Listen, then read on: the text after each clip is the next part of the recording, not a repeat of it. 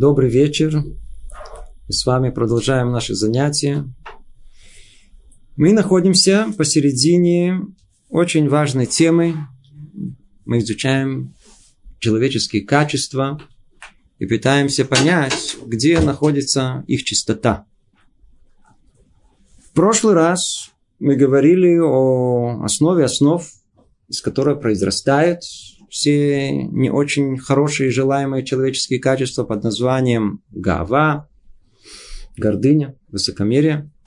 Сегодня мы рассмотрим порождение этого качества, которое называется кас, гнев.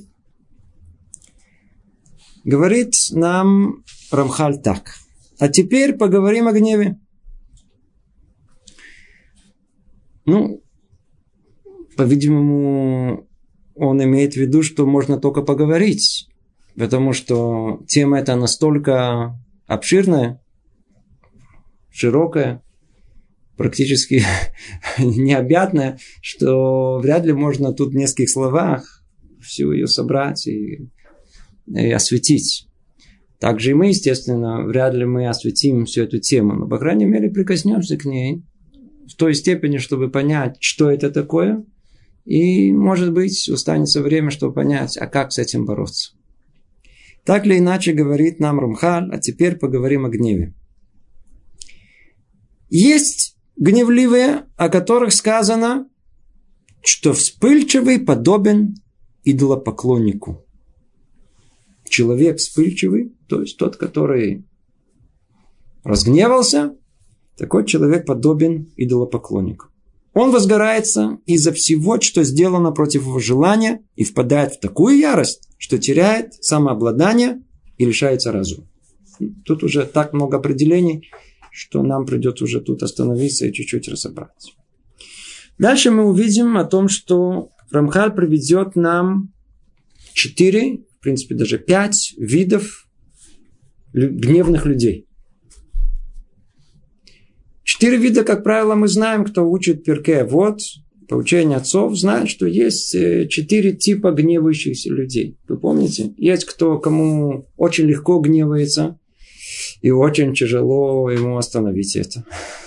Есть кто, есть кто очень быстро э, может э, рассердиться, но точно так же быстро и отходит. И есть кто ему с трудом, с трудом его можно рассердить. Но когда он уже рассердился, то не надо лучше находиться в его окрестности. И те, кого очень тяжело рассердить, и кого он очень быстро отходит от этого. Да. Четыре качества, которые они, в принципе, покрывают, в принципе, как все. Но мы увидим о том, что тут нам Рамхаль укажет еще на дополнительную сторону, на чистоту, ту, которую мы с вами не дошли там до при изучении перке. Вот. Гнев. Кто из нас не знаком с этим качеством? По-видимому, нет человека, который бы этого бы не касался. Кого в самом прямом форме, кому в окольной, но так или иначе мы сердимся. Мы гневаемся. Это одно из качеств, которых ясно и очевидно, что это плохое качество. Потому что от гнева никому хорошо не бывает. В первую очередь кому? Тому человеку, который сам разгневался. Человек вспылил, поднял голос, а, закричал. А потом так стыдно становится. Чего я вдруг разорался? Чего я прокричал? В принципе, он хотел что сделать? Показать, кто я такой. Отстоять свою честь. А на самом деле что сделал? Заморал. Говорит Гаон из Вильна, мы к этому еще придем, о том, что человек, который пытается отстоять свое достоинство гневом, подобен человеку, который пытается отмыть свое лицо грязью. Чем больше моет, тем больше он грязным становится. Это человек. Кроме того, что в принципе это неприятно. Людям вокруг. Бенадам Лахаверу. Видеть лицо человека разгневавшегося. Женам вообще запрещено. Почему запрещено? Потому что они не выглядят красиво в глазах своих мужей. А мужьям можно? Мужьям тоже нельзя. А вода зара, идолопоклонство. Запрет, полный запрет. Но это маленькое вступление, я думаю, что оно нам ясно и понятно. Давайте поймем, что говорит нам Рамха. Он приводит нам первого, первый тип. Первый тип это буян. Он его называет каасан. То есть, вы понимаете, есть человек, который рассердился, а есть сердитый. Он находится в постоянном процессе сержения. Он, он все время, в принципе, сердит. Только время от времени у него есть передышки. И он все время ходит с таким ощущением, что он сейчас разнесет весь мир. Так вот, есть гневливые, о которых сказано, что вспыльчивый подобен идолопоклоннику. Сразу же остановимся. И сравнение это нам кажется слегка, ну, мягко говоря, ну, преувеличено. Почему? Потому что нет человека, который не гневается. По-видимому, как-то все получаемся в определении как идолопоклонники. Но мы же не идолопоклонники, скажет человек. Это, это не я, это не я. Значит, это неверно. Ну, давайте сейчас посмотрим, что внутри увидим, до какой степени это верно, до какой степени на самом деле мы являемся и, и, и, идолопоклонниками. И человек гневливый, только еще одно, одно предложение снова повторим, он возгорается из-за всего, что сделано против его желания. Уже в этом месте у нас уже ответ. Обратите внимание. Когда мы сердимся? А ну давайте вспомним, вспомним, вспомним, когда. Вы попросили жену и поставить э, чек в банк. И она не поставила. Естественно, что это повод открыть на нее такой рот. Где мои тапочки? Вот они же должны быть тут. А они не на этом месте. То есть, вопреки моему желанию. У меня желание было пройти первым, успеть. А мне тут трое людей, которые были впереди меня в очереди, помешали. Это уже, уже можно открыть такой рот, уже можно их отодвинуть. А если ничего скажет, то кто вы такие? человек, он сердится, когда сделано что-либо против его желания. А человек полон желаний. Человек полно, полно желаний. Представьте, сколько у нас желаний. Как только чуть не то идет, во всех областях, он только настроился, знаете, иногда девушка настраивается и видит, там тарелка стоит. Вы видели, дети, никогда, если в тарелке, например, дают э, какие-то пирожки или какие-то угиот, печенье, они никогда первые попавшиеся не возьмут. Они... И это не то, что дети, взрослые тоже, они внимательно смотрят. И иногда, знаете, на какой-то такой румяную настроится какой-то, и вдруг перед ним кто-то раз цап и взял это. Человек вроде, ну, мелочно так. Ну, зачем так мелочно? А уже как-то настроение испортилось. И уже хочется рассердиться. И, в принципе, только дайте еще повод. Сейчас начнет кричать, там рассердиться, а то второй не понимает, что он вообще сердится. А у него что? Просто у него было желание а у него перед изо рта выбрали это. Естественно, это что? Это против его желания. Желание было поесть, а результат какой? Практически нулевой. Даже то, что съел, уже без аппетита.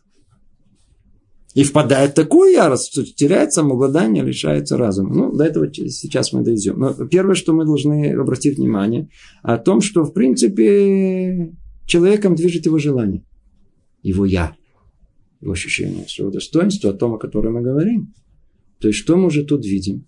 Желание человека происходит от ощущения его «я».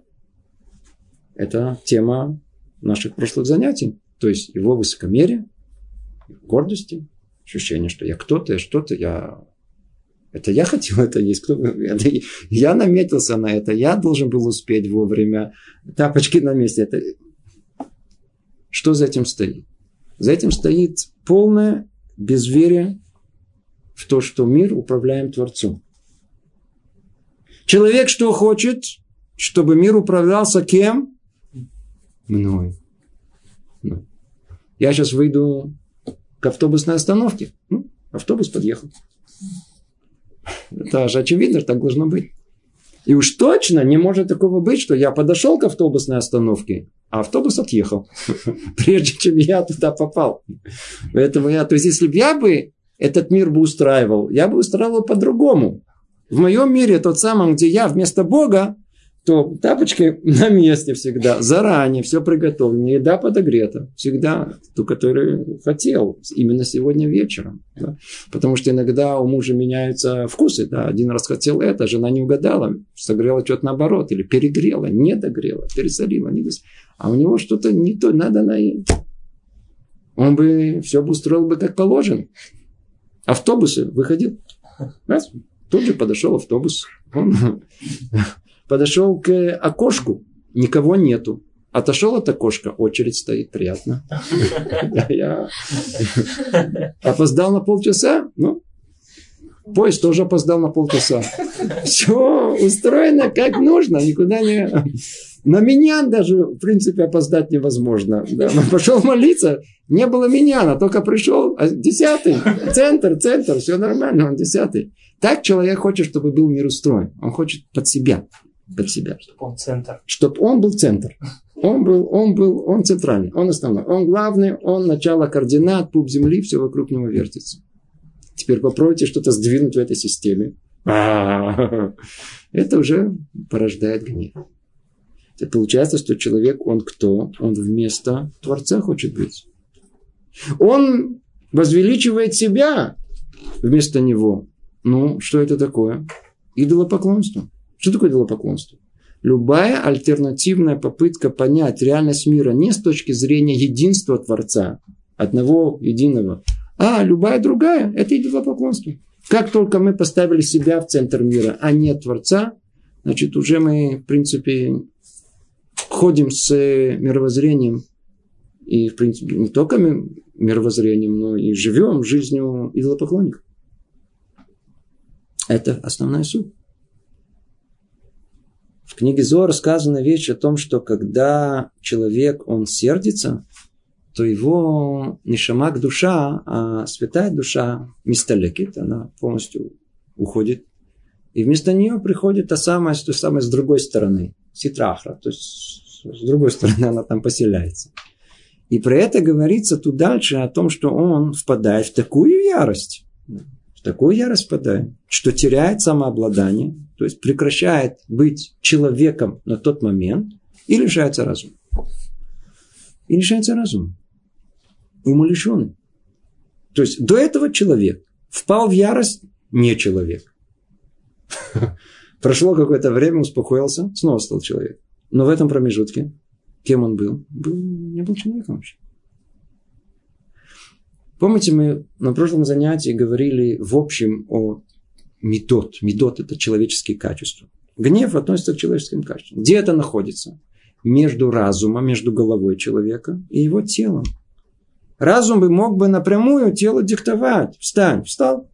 Не бери, не беру. Ешь, ем. Но там посередине что? Человеческие качества. А вот они, те высокомерие, гнев, они что делают? Они тоже кто-то и что-то. Они, в принципе, должны нас оберегать. Они к добру. Они все для хорошего нам, для нас сотворены. Но что мы? Мы пользуемся им не по назначению. Как результат, они получают независимость и начинают там внутри разбухать. Теперь представьте эту картину. Вы видели, у нас скоро тема Песаха, как раз вовремя. Там есть такая интересная тема под названием хамец, квасное. Вы видели, как квасное получается? Если ничего не делать, то если мы смешаем муку и воду, то это все начинает кваситься. Вначале так растекается, лень называется, а потом взбухает. Это гава, это гордость и высокомерие человека начинает разбухать. Теперь обратите, и теперь там же внутри, естественно, и касс, и все, все остальные плохие качества. Теперь вы видели, что происходит, если мы в кастрюле оставляем это тесто, оно начинает подниматься. И пока что делает? Не сносит крышку. По-видимому, это имели в виду, когда говорили, что крыша поехала. Иногда у человека просто безумие наступает. Когда человек сердится, он просто безумец. Он без ума. У него по-настоящему крыша поехала. То есть нету головы, снесло. Просто поднялась, поднялись, а, а, гнев высокомерие, подняла голова и унесло, нету головы. Надо знать о том, что гнев – это самое порочное качество, которое есть. До такой степени, что сказано о ней, это как вода зара. А мы знаем о том, что вода зара – идолопоклонство. И за идолопоклонство нам нужно отдать свою жизнь, только чтобы не быть идолопоклонником. А, а, а мы что? А мы что? Сколько раз за день бывает ситуация с детьми, с женой, с мужем, на работе. Я не говорю про родителей. Сколько раз мы идолопоклонники. Ну, давайте посмотрим э, все-таки, э, где же мы с вами находимся. Надо определить. Мы сказали, что есть несколько уровней идолопоклонства в этом смысле. Самый высокий, о котором сказано напрямую, что это идолопоклонство, это каасан. То есть человек, который у него это э, качество присуще ему постоянно. Он такой постоянно находится в таком состоянии. Он готов всегда. У него боевая, полно, находится в полной боевой готовности сердиться, разгневаться. Только, знаете, только спичку надо поднести, и всегда, где мои тапочки? Это первая категория. Но мы еще не закончили. Секундочку. Давайте только дочитаем. Есть гневливые, о которых сказано, что вспыльчивый подобен идолопоклоннику. Ну, мы уже разобрали, почему называется это идолопоклонник. Он возгорается за всего, что сделано против его желания. То есть мы понимаем о том, что причина, причина гнева человека – это в его высокомерии. Ну, в скобках уже сразу каждый из нас понимает о том, что какая панацея от гнева. Надо быть кем? Противоположным высокомерию. Человек не высокомерный, не гневается. Дальше мы это увидим. Он возгорается со всего, что сделано против его желания. Я, я хочу да, что-то вопреки моему желанию. И впадает в такую ярость, что теряет самообладание. То есть он уже не контролирует самого себя. Разум отключается. А он и есть тот самый контролер всех действий человека. То есть лишается разума. Нет у него разума. Крыша поехала. Такой человек способен уничтожить весь мир, если только у него достанет для этого сил. В принципе, он действительно он хочет разнести все. Если бы его можно было на месте, он бы все бы бил бы, разбивал, там все, все кому-то вступнул в морду, кому-то дал. В принципе, гнев – это эм, хулиганство, не выраженное в рукоприкладе. В, в принципе, он хотел бы убить его. На месте. На месте. То есть, жену на улице, босса, всех просто да, убить, убить руками, задушить ну, все, что он видел там в кино, или там, то, что он научился, или что-то он умеет. Ходил на кружок по боксу. Но не принято среди людей это сразу делать. И что остается? Остается гневаться. Вот он и гневается. Ведь разум не властен на ним. Он просто лишен рассудка, подобно хищному зверю, превращается в животное. Да, мы искали сравнение. Не человек. То есть был человеком, не человек, снова стал человеком. Что посередине? Видите, хищное животное. Не человек. Это не человек. В нем, о нем сказано, раздирающий душу в гневе. Он душу свою раздирает. Это, заметили, это не... Других тоже мучает, но в основном себя. Разве из-за тебя опустеть, опустеть в земле? Так сказал Йов. Что он имел в виду? По-видимому, речь идет о человеком гневном. Э, разве из-за тебя опустеть земле? То есть, естественно, ты бы хотел бы разрушить весь мир, но все-таки ты же не в силах разрушить его, хотя желание имеешь. Это то, что он хотел бы, хочет тут нам намекнуть. Такой, безусловно, с легкостью совершит все преступления в мире, если только ярость подвинет него на это. Очевидно, человек умалишенный, он не понимает, не видит разницы между добром и злом. Поэтому он действительно может сделать что угодно. Убить, убить, грабить, грабить. Все, все самые, не знаю, самые страшные нарушения, которые мы можем себе представить, он может сделать. Ведь негодование – это единственная движущая сила, куда поведет его. Туда он и направится. Вот это, давайте, может быть, тут это чуть-чуть объясним. Вот это негодование, гнев – это единственная движущая сила. Надеюсь, вы знаете о том, что последние исследования в области мозга, исследования мозга, они показали, что человек, который сердится, у него есть просто химические изменения в мозгу. Вся, все то место, которое отвечает за когнитивную деятельность человека, за способность мышления, она просто отключается. Там нету... Куда-то уходят эти самые составляющие элементы, которые должны питать это место, они исчезают. Не, не, нет, это, это, это как, как только человек сердится, он теряет рассудок на уровне биологическом. Способность мышления, которая присутствует человеку, у него отсутствует в, момент, в этот момент. Просто он не в состоянии, биологически это все это доказано. Получается, что сила вот эта, под названием гнев, она одна единственная сила. А какая она? Снова давайте вспомним, о чем мы говорили в прошлый раз. У человека есть два лагеря сил. Одни – это силы зрячие, те самые, которые приносят человеку пользу, и только пользу. И есть силы слепые, которые могут приносить как пользу, так и зло. Когда они приносят пользу? Когда они находятся под контролем зрячей силы. Когда они приносят зло, когда они э, сами контролируют себя сами по себе находятся. То есть, когда человек, когда человек контролируется каким-то качеством нехорошим, как то стремление к почести, как то зависть, как то гнев, как то, не знаю, какой-то э, я кто-то, я что-то, высокомерие. Это качество, оно слепое, и оно одно единственное, которое будет двигать человека. И вот это самое, по-видимому, страшное, что есть в нашей жизни. Ведь это, в принципе, безумие, как мы тут сказали. Когда человеком приходит к нему вот это чувство, чувство, это, оно слепое чувство, совершенно неконтролируемое. Оно в первую очередь что делает? Пить. Крыша у человека. Раз и разум отключает. И оно единственное контролирует человека. И это единственная его движущая сила.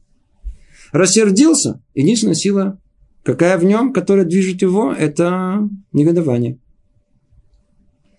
Он возомнил о себе, что будет его двигать одна единственная сила, это его гордость. Он завидует, Единственная сила Нура – это зависть. И все остальное, что он скажет, что он придумает, комбинацию, которую устроит, теорию, которую он целую научную построит, все, единственная движущая сила у него будет какая? Вот эта слепая сила. И столько время, сколько речь идет о индивидууме, ну, так жена пострадала. Это не так э, уж мало, да? Но все-таки это что называется незик мецумцам. Это, как мы по-русски скажем, это ущерб ограничен. ограничен. А что происходит, когда речь идет о людях, которые управляют страной, управляют предприятием, управляют институтом? Когда это превращается в одну практически единственную силу, и все остальное, мы вообще не понимаем, он вроде говорит нормально, у него хорошие идеи, и мы совершенно не понимаем, что за всеми этими идеями, которые есть, за всем, что есть, одна единственная движущая сила, одна всего лишь его желание войти в историю. Или его желание быть человеком, не знаю, там прославленным и так далее. Это слепая сила. Она движет никуда. И мы не поймем, почему тут решено так, почему решено так, почему решено так. Так, ларчик, ключик, открывает все это и сразу в одну единую четкую систему. Какую? Если только мы понимаем, что движет человеком, вдруг все становится на свои места. Нет никакого смысла ни в чем было, а смысл единственный был, это его безумие. Двигать именно в эту сторону под одной единственной причине, а я так хочу. А почему ты хочешь? А я не знаю, почему ты Человек, гневающийся, как и все остальные, это человек безумный. И самое страшное, что происходит, это становится его единственной движущей силой. куда поведет его, э, туда он и направится. Туда он и направится. От этого больше всего надо нам опасаться и бояться. И гнев, гнев, как мы сказали, даже на уровне биологическом он поедает всего человека. И если остальные плохие качества, они поражают какой-то один орган человека, то гнев считается, он поражает всего человека. Полное самоуничтожение. Это гнев самое, самое глупое качество, которое есть. Ну, у нас мало времени, давайте чуть продвинемся дальше. Это первая категория. Первая категория буяна, по-видимому. Тут я не знаю, какое-то другое слово есть русское. Что-то серьезное. То есть человек, который, который сильно, сильно сердится, ну, с большим потенциалом. Может быть, есть среди нас такие, но их немного. Мы как-то больше люди северные, более сдержанные. Вешка асан рахок мизе. Есть, которые по-русски. Есть другие, есть, которые далек от этого. Иной гневающийся далек от этого. И его гнев не воспламеняет из-за всего, что противоречит его желанию. Малому или большому. Он не реагирует тут же на... Кто-то сделал замечание, тут же, а, тут же открыл рот. Нет. Кто-то не выполнил его волю, он не, не, не раскричится. Хм. Он терпеливый. Терпеливый. Но если он задет, то есть если особенно он будет ждать, когда заденут не него, а его друга или его маму, то он, что называется, он сейчас вам ответит за себя и за того друга. Да, он вам все, все, все, он вам все вспомнит все. Да, да. Естественно, все это не про себя, я. И его гнев силен. Горит весь. Невозможно остановить. О таком сказали наши мудрецы. Тяжело впадает в гнев. Его с трудом можно разгневать. Но его с трудом остывает. Невозможно остановить его. Несомненно, что и это тоже плохо. Ведь в час негодования может разрушить многое, чего не сможет потом исправить. Заметьте о том, что мы, скорее всего, тут больше причастны к этому. И есть интересное условие, когда мы тоже впадаем в такой гнев. Мы люди не на что, мы люди скромные, мы особенно не гневаемся. Но иногда бывает, обратите внимание, что если нас как-то рассердили, когда мы впадаем в гнев, такой серьезный, тяжело остановить. Когда? В основном, когда мы чувствуем, что мы правы. Когда вдруг выяснилось, что я прав. Ага, и они сделали против меня. Сколько раз сказал, что я не прав, так я еще готов вытерпеть. До времени, до поры до времени. Но как только я почувствовал, что на самом деле это они обманщики, они воры, а я оказался прав, а, я теперь вам покажу. Мы чувствуем, что вот, знаете, называется справедливый гнев. Бывают разные типы гневов, но есть справедливый. Особенно очень справедливый религиозный гнев. И особенно там молодой человек или девушка, они пришли к еврейской жизни, а у них родители нерелигиозные, советские, которые прожили нормально советской жизнь, не понимают вообще, что, откуда вообще эта проблема на их голову упала. И вдруг э, отношения с их детьми портятся. Или между друзьями, родственниками. Почему? Потому что те, которые, которые, которые уже вдруг нашли истину, они тоже чувствуют, что теперь, теперь можно на всю катушку. Теперь можно, теперь я прав.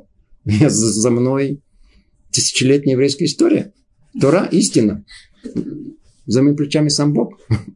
Это называется религиозная справедливость. Поэтому они покажут. Они, они будут им говорить, доказывать и все. Почему? Я им покажу. Я им покажу. И тогда мы, что называется, миштахлерим. Мы раз, э, расслабляемся, то есть даем, позволяем себе рассердиться, как положено. Как положено рассердиться. Не просто так.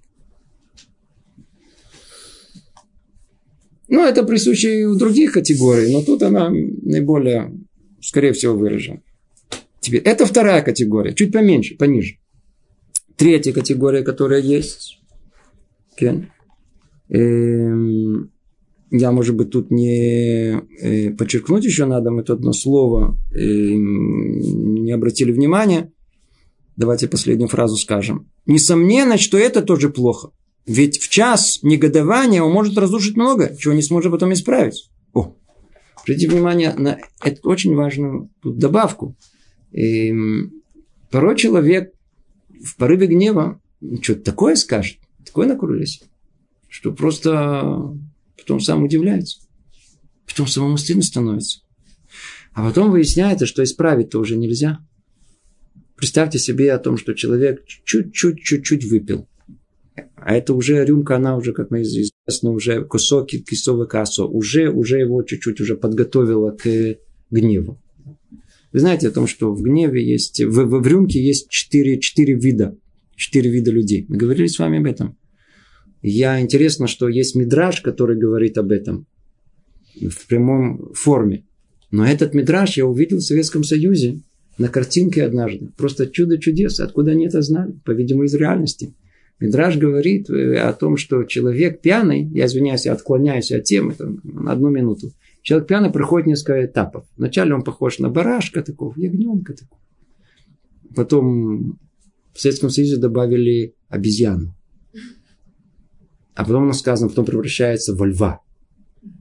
А последний этап у него это какой? Это и то самое животное с хвостиком, с петочком, и которое уже валяется там посередине. То есть, кто был свидетелем, а, скорее всего, в основном у нас мы свидетели, человек проходит все этапы. Вначале у него такие, такие добренькие глаза становятся, когда такие добрые, он совсем он так любит всех начинает всем объясняться в любви, всех начинает целовать. Потом начинается это, это, по-видимому, там этап, который пропустили в, в, в, в Мидраше. Обезьяны становятся там всякие кувыркаются, что-то хочет сказать, что-то кого-то развеселить. А потом его, по-видимому, кто-то чуть оттолкнет. И вот наша тема, мы приходим, и он впал, впал в гнев. И представьте себе о том, что в день, на день рождения у своей швигер.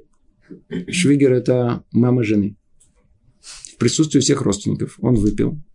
Вначале он начал блеять, потом он стал мартышкой, а потом кто-то его задел, он превратился в кого? В льва. И он как встал, и как заревел, взревел. Я вас знаю, и ты такая, и мама твоя, и бабушка из той породы. И прошелся по всей семье. Трудом его успокоили. В принципе, он уже сам дошел до четвертой стадии, поэтому там не трудно это было. И на утро он протрезвел.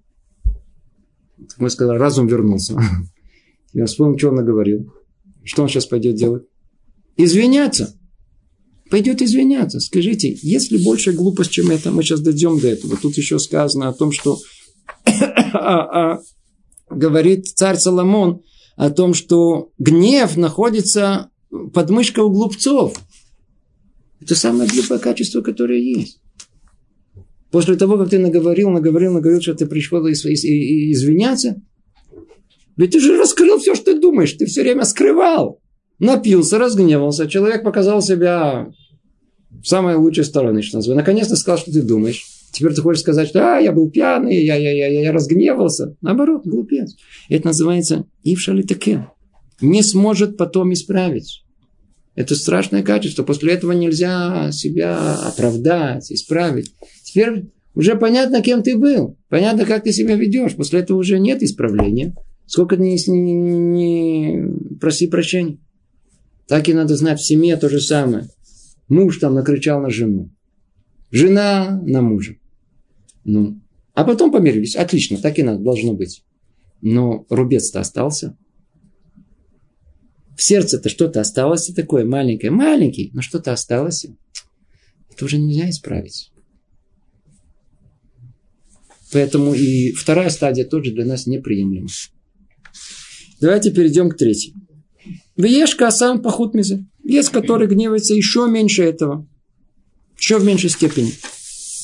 Его нельзя, я извиняюсь, его нелегко разозлить. Да если и разозлиться, его негодование столь уж сильно.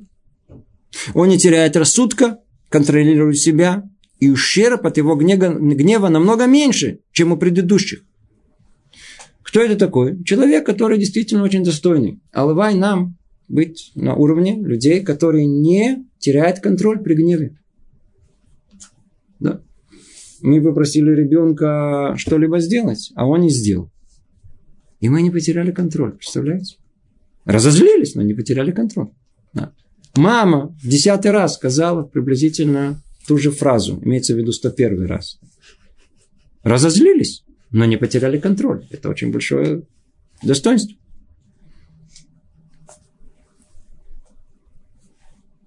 Ущерб от этого гнева намного меньше, чем у предыдущих, так он говорит.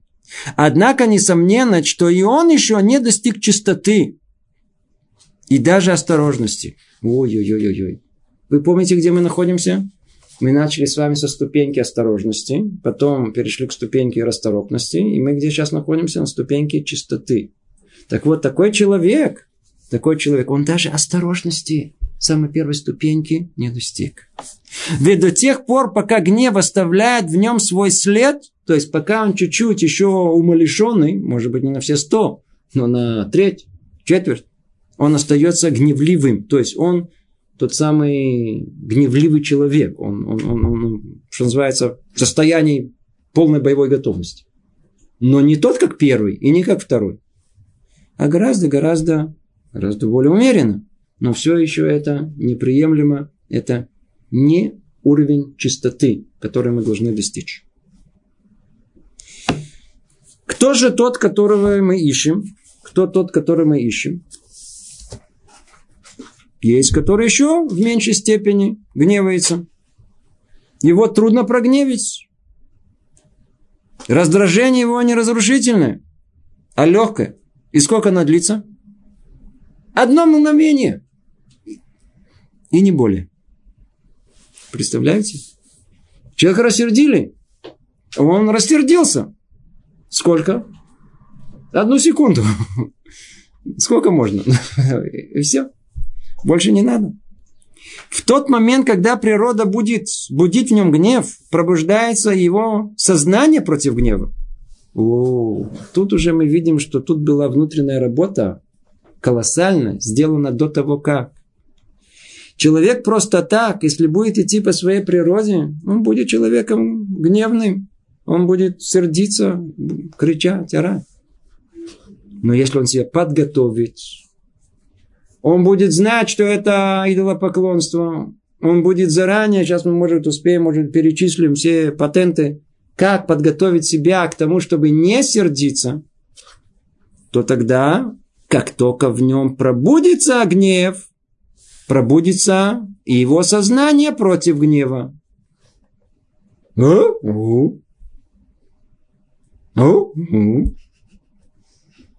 А? Я не сержусь. Представляете?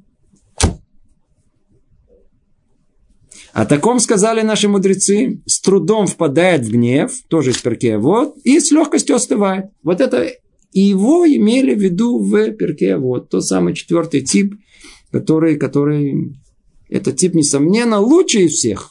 Ведь натура может пробудить в человеке негодование. Если он владеет собой настолько, что даже подавшись легкому раздражению, способен овладеть собой,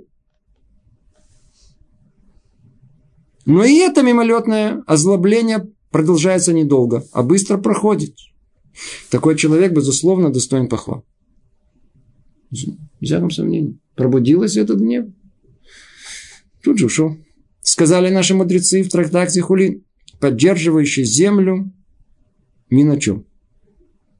Что значит ни на чем? Толе эрец альблима. О, что значит ни на чем? Весь мир, он существует благодаря людям, которые способны в момент ссоры остановить гнев свой. Вы понимаете, что происходит? Человек готов рассердиться. В нем такая потенциальная энергия, что он сейчас готов разнести весь мир. И он что? Он, м-м, тормоза, знаете, м-м, тормоза. И не рассердился. А куда вся энергия ушла? Она весь мир поддерживает. Это та самая энергетика, которая вообще, благодаря которой весь мир существует. Там, в духовных мирах, законы чуть-чуть у нас другие, они не видны. Человек, который способен вот в момент, когда ему что-то сказали, наступили на мозоль, он раз промолчал. Кремень крепкий. Он даже не знает не только чего он сам удостаивается, как он весь мир меняет, как он его поддерживает, спасает. Ай-яй-яй, сказали наши мудрецы, поддерживающие землю ни на чем. Да? Толе Эрес Альблиман, он который держит, держит всю землю на тормозах. Альблиман, бламим. Это те, кто сдерживает свои уста в час ссоры. То есть даже тогда, когда природа человека уже пробудила в нем негодование, он преодолевает себя, смыкая уста. Вы меня не рассердитесь. Вот такое качество – это то, что похвально. Это есть то самое под названием чистота. Туда мы должны стремиться. Это наш идеал. Алавай, алавай, чтобы мы пришли к этому и удостоились. Как? Как отличить гнев от кпейды? Нет, это две разные вещи. Кпейда это внутри сердца, там внутри, вы называете не забуду. А как внешне выглядит гнев? Это а, кричит. Гнев это внешнее проявление. Он кричит, он раздражается, он сердитый. А там внутри оно вообще, а кпеда вообще не видно. Затаить зуб. Это другое. Так вот, надо знать о том, что сейчас приводит нам э, сейчас пример не совсем понятный, но мы из него тоже, столько, сколько будет время, мы выучим из него, потому что нам нужно знать идеал. Оказывается, что идеал в области борьбы с собой, в умении владеть собой и не сердиться, он не исчерпан этой четвертой, четвертым примером. Есть, оказывается, еще повыше. Выше, чем чистота. Какой? Однако Илеля Закен. Помните историю про Илеля Закен? В своих душевных качествах поднялся выше всего, о чем шла речь ранее. Ничего не могло вызывать в нем раздражение, негодование. Даже не просып... И негодование даже не просыпалось в нем. Вот что значит быть совершенно чистым от гнева. То есть, если мы уже действительно говорим о качестве под названием чистота, то мы должны найти пример, который демонстрирует нам это качество. Так вот, пример это даже не то, что мы раньше привели, хотя это достойно, это наша цель, похвально. Когда человек сердится, называется рега, одну секунду, да, и успокаивается. А пример Илеля Закен, который в своих душевных качествах поднялся выше всех, и который вообще не сердился. Вы знаете эту историю про вы знаете про него? Я, я. Все знают историю про Илеля Закен. Кто был такой Илеля Закен? Илеля Закен был из основных наших мудрецов Танаим, через которые вся Тора прошла. Все слышали споры между двумя школами Бейт Илель и Бейт Шамай. Они, он был, был один из основных величайших мудрецов, и, который знал всю Тору. Всю Тору. И он был один из самых достойных людей, естественно, в, э, жил в Иерусалиме, он был э, э, президентом, если так его можно назвать, какой-то по-русски в переводе.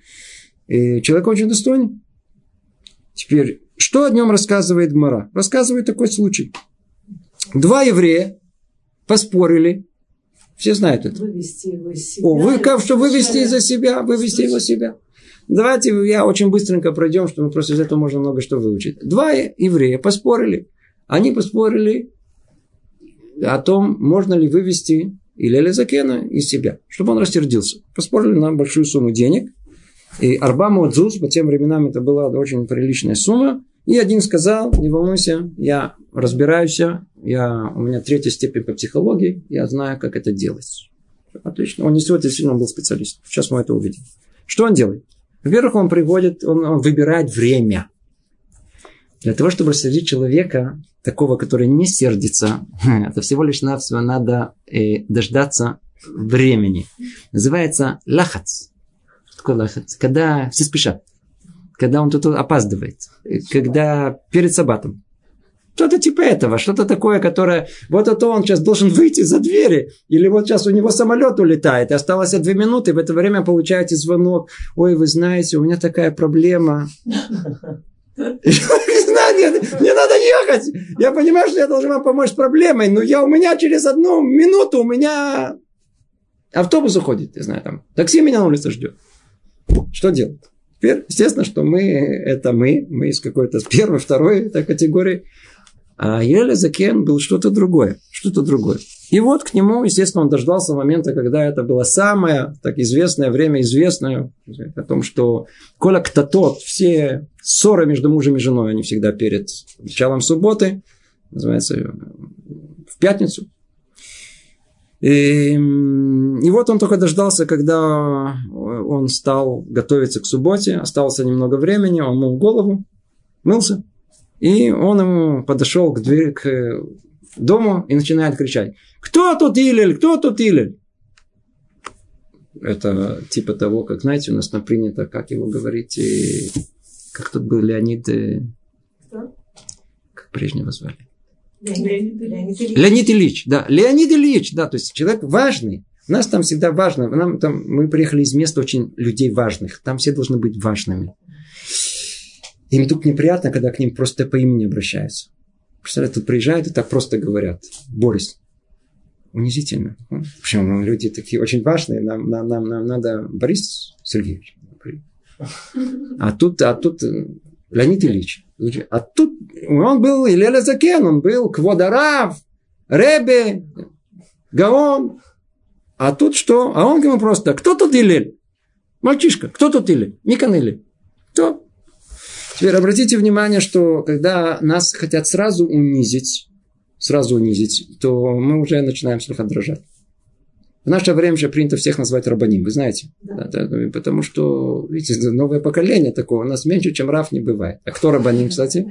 Сейчас пошла новая мода, а Раф, Агаона, Цадика. Это, это рабаним.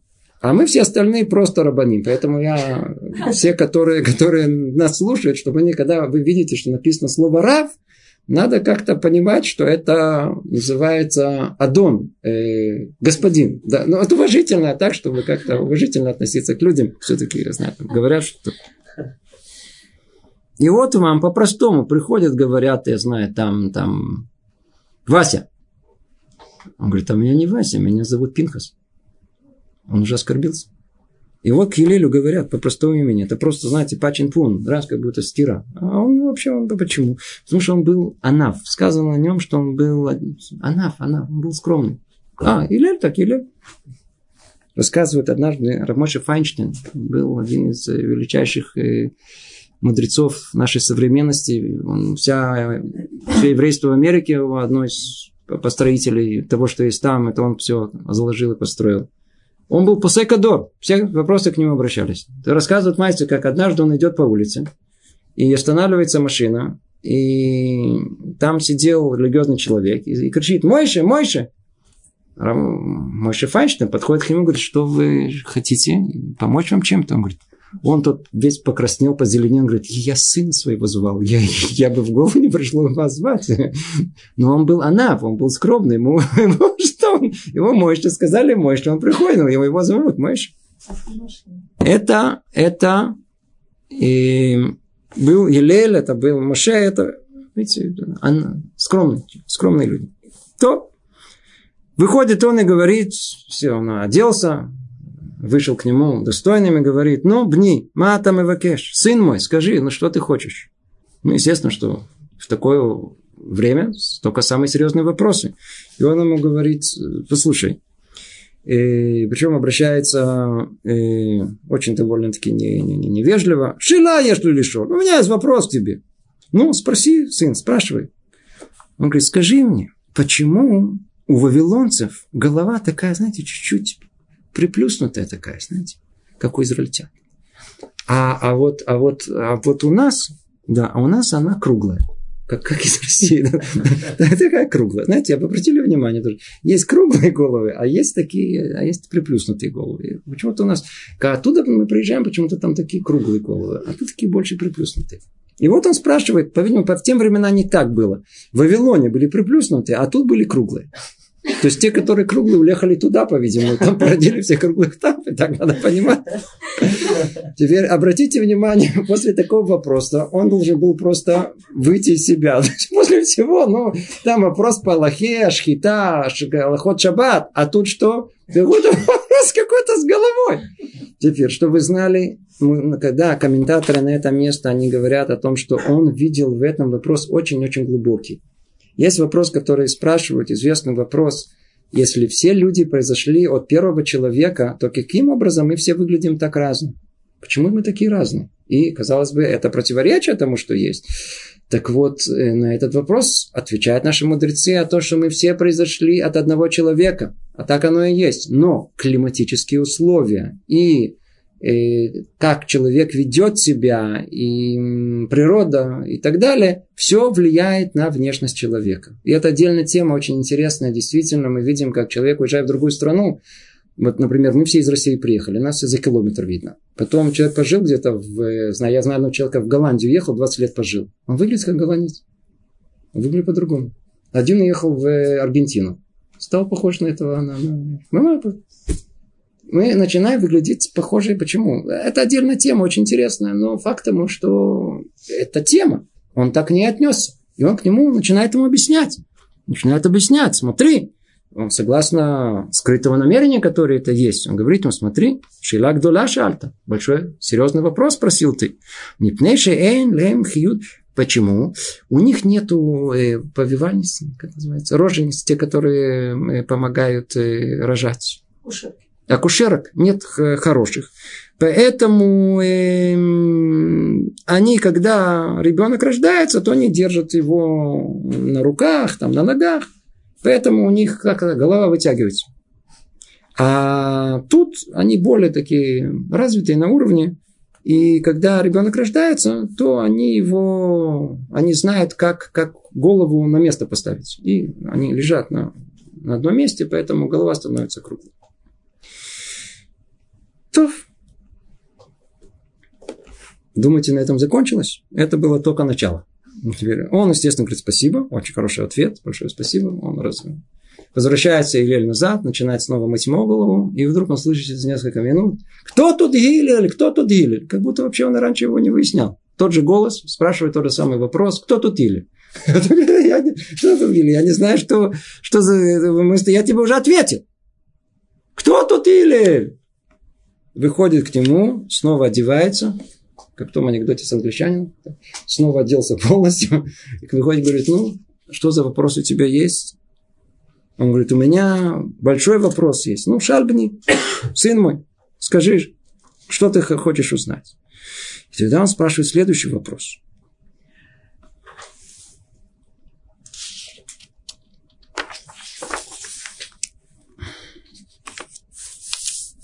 Мипней ма инеем шель тармудин трутот. Почему глаза у выходцев из страны такой-то и такой-то, почему они такие красноватые? Снова, что вы знали, он отнесся к этому с скрытым намерением, которое есть. У нас нет времени просто это все обсуждать. Отвечает ему он, ему, сын мой, большой вопрос ты спрашиваешь. Он говорит, почему? Потому что они живут в месте пустынном, где много-много песка, и ветер, который там, он раздувает этот песок, то он забивает им глаза. Поэтому у них э, глаза такие красноватые.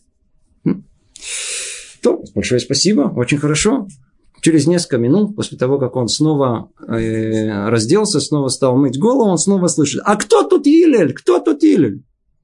Ну, он снова оделся, выходит и говорит, ну, бни, сын мой, что ты хочешь? Он говорит, о, у меня много к тебе вопросов.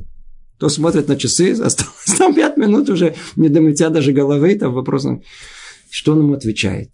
И вот тут происходит, смотрите, то, что нам в голову мне не пришло. Он сел около него. Почему? Потому что он не был идолопоклонником. В нашем понимании есть я, есть суббота, религиозная справедливость.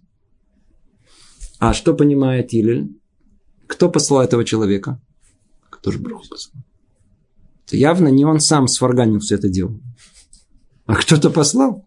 То есть Творец управляет миром. Если Творец хотел этого послать, значит то, что в этот момент это то, чем я должен заниматься. Сел он спокойно около него, говорит, спрашивая все вопросы, которые есть. И тогда он начинает его, он спрашивает его, скажите мне, почему африканцев ноги такие широкие? Он говорит, ну, нет проблем. Хороший вопрос ты спрашиваешь. Снова он снова видел в этом что-то, он его, что называется, ладун лакавсхуд, видел в нем, сказать, хорошую сторону этого вопроса. Он говорит, потому что они живут среди болот. И они все время ходят по болоту, поэтому у них нога распухает, раздается. Так легче ходить по болоту. И тогда он говорит, у меня еще много вопросов есть к тебе, но я боюсь, что ты рассердишься. Он говорит, спрашивай, пожалуйста. И в этот момент он понимает о том, что спрашивать, в принципе, уже нечего. Хотя он сказал, что у него много есть вопросов. Всю обойму он, в принципе, израсходовал. И говорит, скажи мне, это тот ты, тот Гилель, про которого называет его президент Израиля? Насиба Израиль? Амар Луке? Ах, если это так, чтобы таких, как ты, не было больше в народе Израиля. Пшу, прямо раз по морде. То есть он вначале все пытался наступить на его качество под названием э, э, «я», скамерия, наступал тут, наступал тут, наступал тут, нигде не наступается. Слез. Теперь что он решил ему? Прямо пч, по лицу. Оскорбление. Ну, что бы мы бы ответили? Надо знать в этот самый момент, запомнить, когда муж открывает рот на жену с претензией или наоборот. Надо помнить тот самый ответ, который дал Гилель этому человеку. Что он ему ответил? Сын мой, а почему? А почему? Закон. А почему? Теперь тот стал полный тупик. Он, он перевел на его, на его сторону. Все это теперь ты давай что-то там говори. Мипнеши и бадит я лет карба модус. Потому что я потерял из-за тебя 400 зуз. Я... Что дальше произошло? Вот тут точно мы уже на этом не додумались. Мы бы уже на этом, на этом этапе, может быть, мы бы уже рассмеялись, бы этот остался в дураках. Нет. Он его еще, еще и что? И успокоился. А вей загир барухаха, сказал он. Смотри, ты должен не, не волнуйся так. Будь осторожен.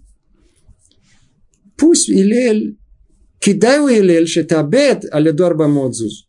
Нет, все, пусть, пусть, все-таки пусть будет Илель, что стоит посредством него, чтобы потеряли эти 400 зуз. Но только при условии, чтобы Илель не рассердился. Мы тут еще не успеваем заканчивать все это, но надо знать, что основа основ тут. Основа основ. Мы, к сожалению, к сожалению, совершенно не успеваем. Э, но из этого, надеюсь, мы выучили, что такое быть чистым от гнева. Пример, который мы привели, и умение не рассердиться до конца, это пример быть чистым от гнева. Только закончим это. Мудрецы э, предостерегали нас, чтобы мы не гневались даже ради исполнения заповедей. Даже учитель не может негодовать на ученика. И даже отец на сына. Но это не означает, что запрещено наказывать. Следует наказывать. Еще раз, еще как наказывать, но без ярости. А только так, чтобы наставить на верную дорогу. Эта тема сама по себе. Только скажем в одном слове, может быть, продолжим это в следующий раз. Эм, гнев вообще запрещен. Наказывать наших детей одно из условий э, воспитания наших детей. В момент гнева запрещено. Если мы чувствуем, что мы гневаемся, отойдите в сторону. А когда же можно ребенка наказать? Когда вы пришли в себя, разум вернулся, только тогда можно ребенка наказать.